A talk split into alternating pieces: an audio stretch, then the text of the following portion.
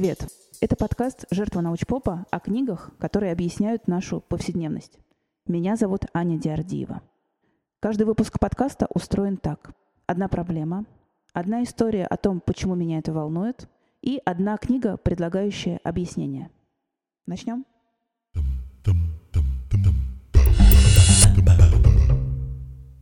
Однажды я решила подсчитать, сколько раз за свою так называемую карьеру мне приходилось слышать фразу «Ну, увольняйся, если тебе настолько здесь не нравится. У нас тут не рабовладельческий строй». Немало.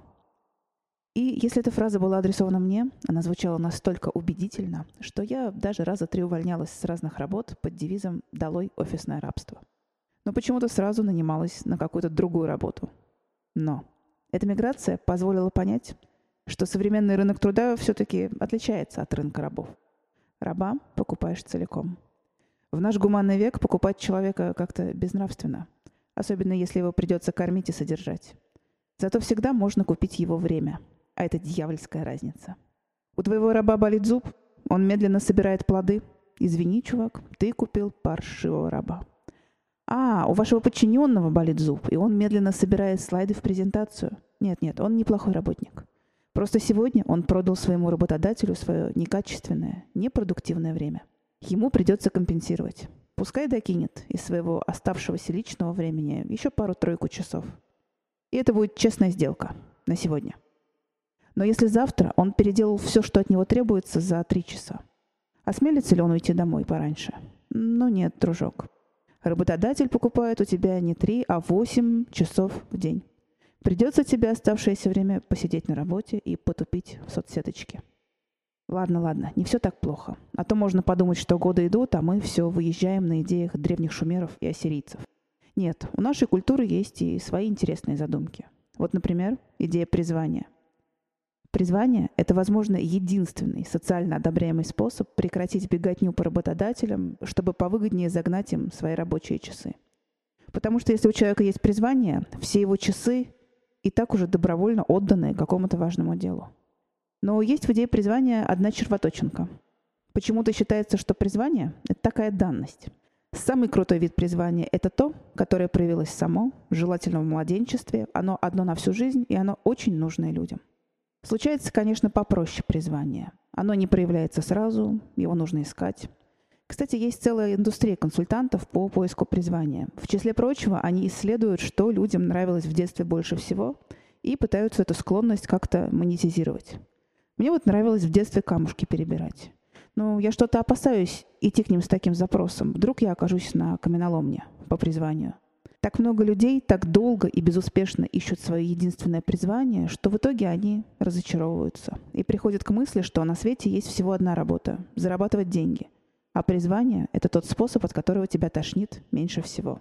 В этом выпуске я буду рассказывать про чувство тошноты от своей работы. При помощи книги британского социального антрополога, профессора и анархиста, да, это все один человек, его зовут Дэвид Гребер, книга «Бредовая работа».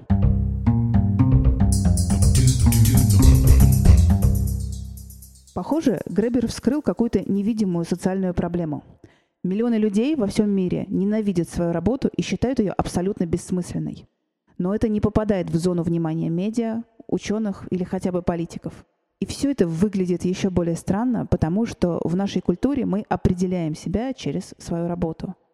И если признать свою работу бессмысленной, это автоматом тянет за собой признание, что и жизнь какая-то не очень осмысленная.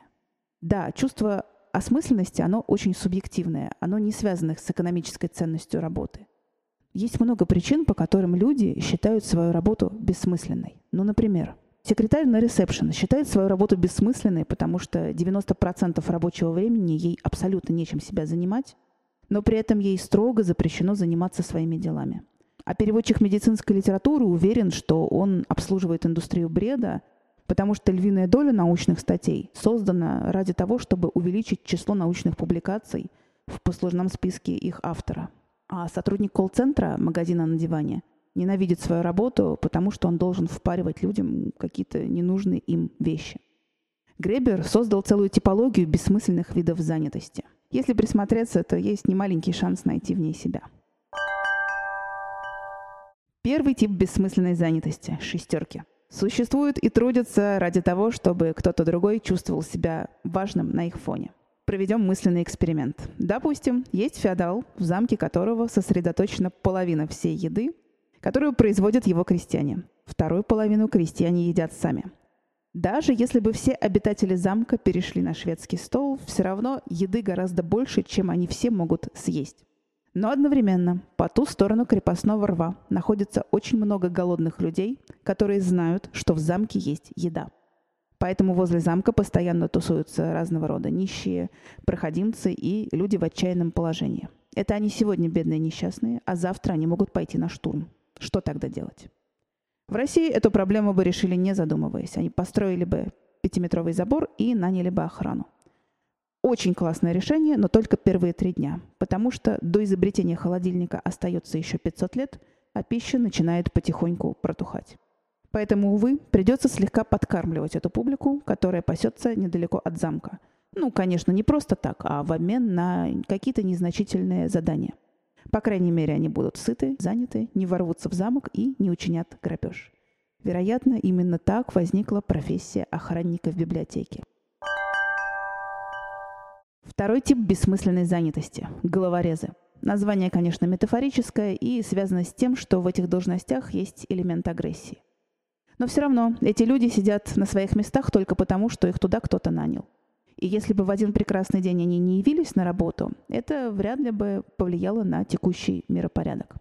Поэтому вот еще один мысленный эксперимент. Представим, что случилось бы, если завтра бы исчезли как класс. И начинаем подставлять сюда разные профессии медсестры, курьеры, мусорщики. Мы бы это заметили? Скорее всего, да. А теперь у нас исчезают корпоративные лоббисты, политические консультанты, менеджеры хедж-фондов.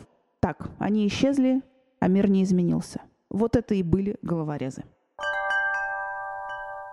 Третий тип – костыльщики. Их работа – регулярно фиксить ошибки, которые, если уж подойти к делу по-взрослому, надо бы исправить системным решением проблемы – вот так у нас любят ставить заплатки на асфальт вместо того, чтобы заливать новый. А в офисном мире костыльщики часто ликвидируют ошибки, сделанные их руководителем или какой-нибудь приглашенной звездой. Четвертый тип бессмысленной занятости – надсмотрщики. Вот есть два сорта надсмотрщиков. Одни приходят на работу за тем, чтобы распределять работу между сотрудниками. И это становится бредом только в том случае, если сотрудники сами прекрасно справляются с распределением работы – кстати, про это есть шикарная серия в «Симпсонах», когда Гомера схантили на хипстерскую атомную станцию с более современным руководством. Вот, Гомер, эти джентльмены будут отныне вашими глазами и ушами, а если понадобится, они заменят вам любую другую часть тела. Ваше дело управлять и подбадривать их. Поделитесь с ними вашим бесценным опытом. Не волнуйтесь, это не займет много времени. Что, парни, работаете? Да, мистер Симпсон. А не могли бы вы Работать побыстрее. Само собой, босс. Но Гомер был незлобливым надсмотрщиком, и он не лез в работу подчиненных. А есть другой сорт надсмотрщиков, они с инициативой. Они не только распределяют саму работу, но они еще и ставят подчиненным идиотские задачи, контролируют исполнение и стремятся, чтобы люди вокруг были загружены чем угодно, лишь бы загружены. Переходим к пятому типу – галочники – их работа существует для того, чтобы организация могла утверждать, что занимается тем, чем в реальности она не занимается. Например, это может быть сбор данных, которыми потом никто никогда не воспользуется. Ну, помимо чистых типажей есть еще и смешанные. Например, ты надсмотрщик и немножечко умеешь костылить. О, у меня была такая работа, помню. Или, например, частое сочетание шестерка и галочник. Но все эти типажи объединяет одно то, насколько негативные чувства они испытывают к своей работе и к себе, работающим на ней. И вот тут вопрос. А откуда социальный антрополог, университетский профессор и человек с предположительно довольно осмысленной работой может знать о чувствах людей, работающих на бредовой работе? Да от них же самих. Поэтому отступим на шаг назад. Время рассказать о том, как вообще появилась эта книга. Она буквально проросла из Твиттера. 2013 год. Редактор радикального журнала «Страйк» просит Дэвида Грейбера опубликовать у них какой-нибудь провокационный материал. Без проблем. И Грейбер, который накануне сидел на лавочке и думал, насколько же в его университете выросла административная нагрузка на преподов, и какова вообще вероятность, что в аду грешникам придется всю дорогу заниматься работой, которое им не нравится и не получается. Пишет эссе о феномене бредовой работы и публикует его в страйк. Вот это пример того, что такое хороший редактор. Это чуйка на классный текст. Потому что после публикации сайт страйк несколько раз ложится под нагрузкой. Это туда ломятся желающие прочесть эссе. Текст эссе переводится на полтора десятка языков и перепечатывается многими медиа фактически по всей Европе. Под этими перепечатками куча комментариев, а комментаторы — это в основном белые воротнички, которые признаются, да, да, все именно так и есть.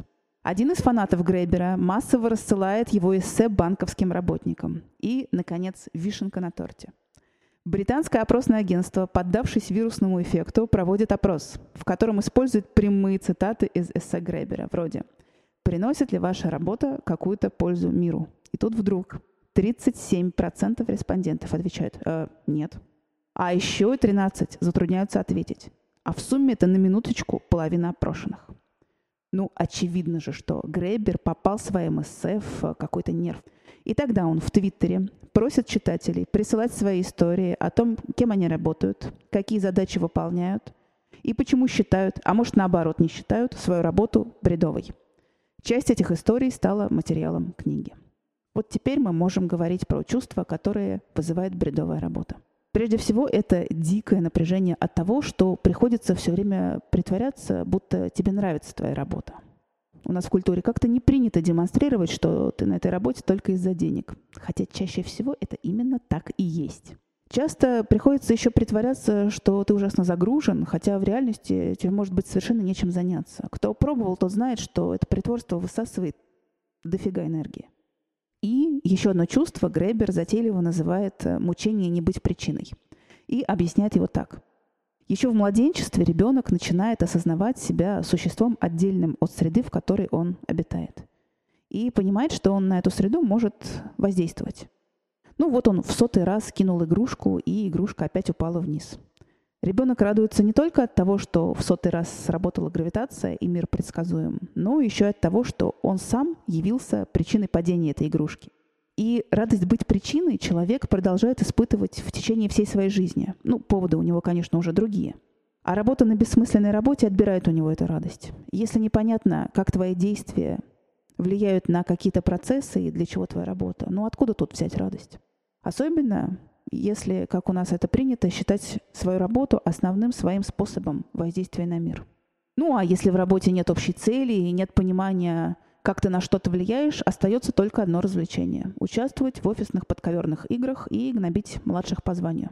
Именно поэтому в офисах с бессмысленной работой зачастую стоит такая гнетущая атмосфера всеобщей ненависти. Так почему же феномен бредовой работы остается невидимым? Почему миллионы людей ну, в странах золотого миллиарда, конечно, ненавидят то, чем они занимаются каждый день, но эта проблема почти не обсуждается в обществе. Ну, есть несколько идей, почему так.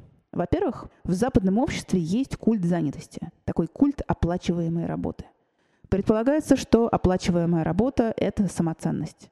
Корни этого можно искать где угодно, они отовсюду будут торчать. Хоть в библейском мифе, где в поте лица ты будешь добывать хлеб свой, хоть в протестантской этике – ну, кроме того, в наших головах крепко засело противопоставление работы игре.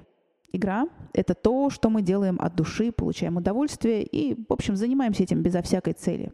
Тогда как работа — это то, что мы заставляем себя делать, преодолеваем сложности, и все это делаем потому, что оно приводит к цели большей, чем сам процесс работы. Так, стоп. А если нет? Если занятость на работе ни к чему не приводит? Неважно. Потому что есть еще одно убеждение — что хоть какая-то работа – это лучше, чем ее полное отсутствие. Доказательства? Мы можем собрать людей самых разных политических воззрений, и они все сойдутся в одном. Создание новых рабочих мест – это благо для общества. Блин, некоторые рабочие места настолько ужасны, что лучше их вообще не создавать. А эта мысль выглядит как-то крамольно. Получается, что идея занятости ради занятости все дальше нас отодвигает от романтических идей вроде сокращения рабочего дня – четырехчасовой рабочей недели и такого прочего. Это как с подростками в неблагополучных районах. Пусть занимается чем угодно, лишь бы по улице без дела не шатался. И все это приводит вообще-то к парадоксу. Чем выше общественная значимость работы, тем меньше вероятность, что эта работа будет хорошо оплачиваться. Стоп, вот это звучит слишком гладко. Мы можем как-то проверить это утверждение? Гребер ссылается на исследования американских экономистов Натансона, Вейля и Локвуда. Если кратко, то группа ученых решила подсчитать, сколько определенные профессии вычитают из экономики в целом, или же сколько прибавляют к ней. Ну, в общем, они решили подвести своего рода баланс общественных благ и общественных издержек. Получилось не для всех профессий, потому что креативная индустрия оценить довольно сложно. И все-таки у них вышло составить некий рейтинг, в котором по убывающей расположены профессии от э, приносящих э, в целом экономике благо до вычитающих. Плюс 9. Исследователи. Ну, тут невозможно не улыбнуться тому, что исследователи считают э, работу исследователей приносящей благо. Ладно. Плюс один. Учителя. Плюс 0,2. Инженеры. 0 баллов. IT-специалисты. То есть не приносят и не вычитают из экономики ничего. Дальше рейтинг уходит в минуса, то есть в профессии, в которых общественных издержек больше. Минус 0,2. Адвокаты. Минус 0,3. Реклама и маркетинг. Минус 0,8. Менеджеры. И минус 1,5. Финансовый сектор. Если сравнивать даже средние зарплаты в отраслях, попавших в минуса, и в отраслях, оказавшихся в плюсе, то выясняется, что люди, приносящие общественное благо, даже в среднем зарабатывают меньше. Но проблема не только в существующем порядке вещей, а в том, что большинство считает его нормальным. А теперь, возможно, самое важное в этой книге – прогноз. Количество бессмысленных видов занятости во всем мире будет только возрастать. Ну, вы же знаете про экономику услуг. Есть такое общепринятое соображение, дескать, в структуре экономик развитых стран падает доля производства, и все больше населения становится задействованным в экономике услуг. Ну да, все так, производство выносится в страны третьего мира. А вот что там за услуги такие? Действительно ли мы стали чаще гладить друг другу шорты и подносить латте со льдом? Нифига. Просто в экономику услуг попал сектор финансов страхования недвижимости. Вот он, зараза, и растет в масштабах всей экономики. Ну, тут надо сказать, что Гребер э, люто и от души ненавидит финансистов. Во-первых, потому что он считает финансовые рынки и игру на них, по сути, мошенничеством. И, к слову, Гребер был одним из э, активных участников Occupy Wall Street в 2011 году. А во-вторых, он считает финансовый сектор идеальной средой для бредовизации работы, когда работникам этого сектора приходится трудиться над виртуальным ничем – участвовать в искусственно созданной конкуренции между сотрудниками и при этом совершенно не понимать, как их деятельность, как деятельность отдельного человека влияет на результат работы всей системы. Да и в чем вообще этот результат? Ладно, ну не всем работать в финансах. Почему у остальных-то в работе доля бреда все растет? А потому, что кроме финансов растет еще и корпоративный сектор во всем мире. А в корпорациях все молятся на эффективность и KPIs. За эффективность у нас отвечают кто? Менеджеры. Ну, поэтому же логично, чтобы работать эффективнее, надо нанимать больше менеджеров. Так, в корпоративном секторе для выполнения задачи разрастается иерархическая цепочка менеджеров. И это начинает сильно напоминать феодальную систему, в которой вассал моего вассала не мой вассал. Поэтому, как говорит сам Гребер, есть что-то глубоко неправильное в том, что мы с собой сделали – мы стали цивилизацией, основанной даже не на производительной работе, а на работе, смысл и цель которой заключается в ней самой. Мы как будто дали коллективное согласие на собственное порабощение. Ну вот, если вы дослушали до этого места, то Подкаст, скорее всего, вам понравился. А если понравился, самое время рассказать о нем своим знакомым или поставить оценку в iTunes. Так о нем узнают еще и незнакомые люди. А на сегодня все. До следующей недели. Через неделю будет тоже интересная и очень любимая мною книжка. Пока. do do do do do do do do do do do do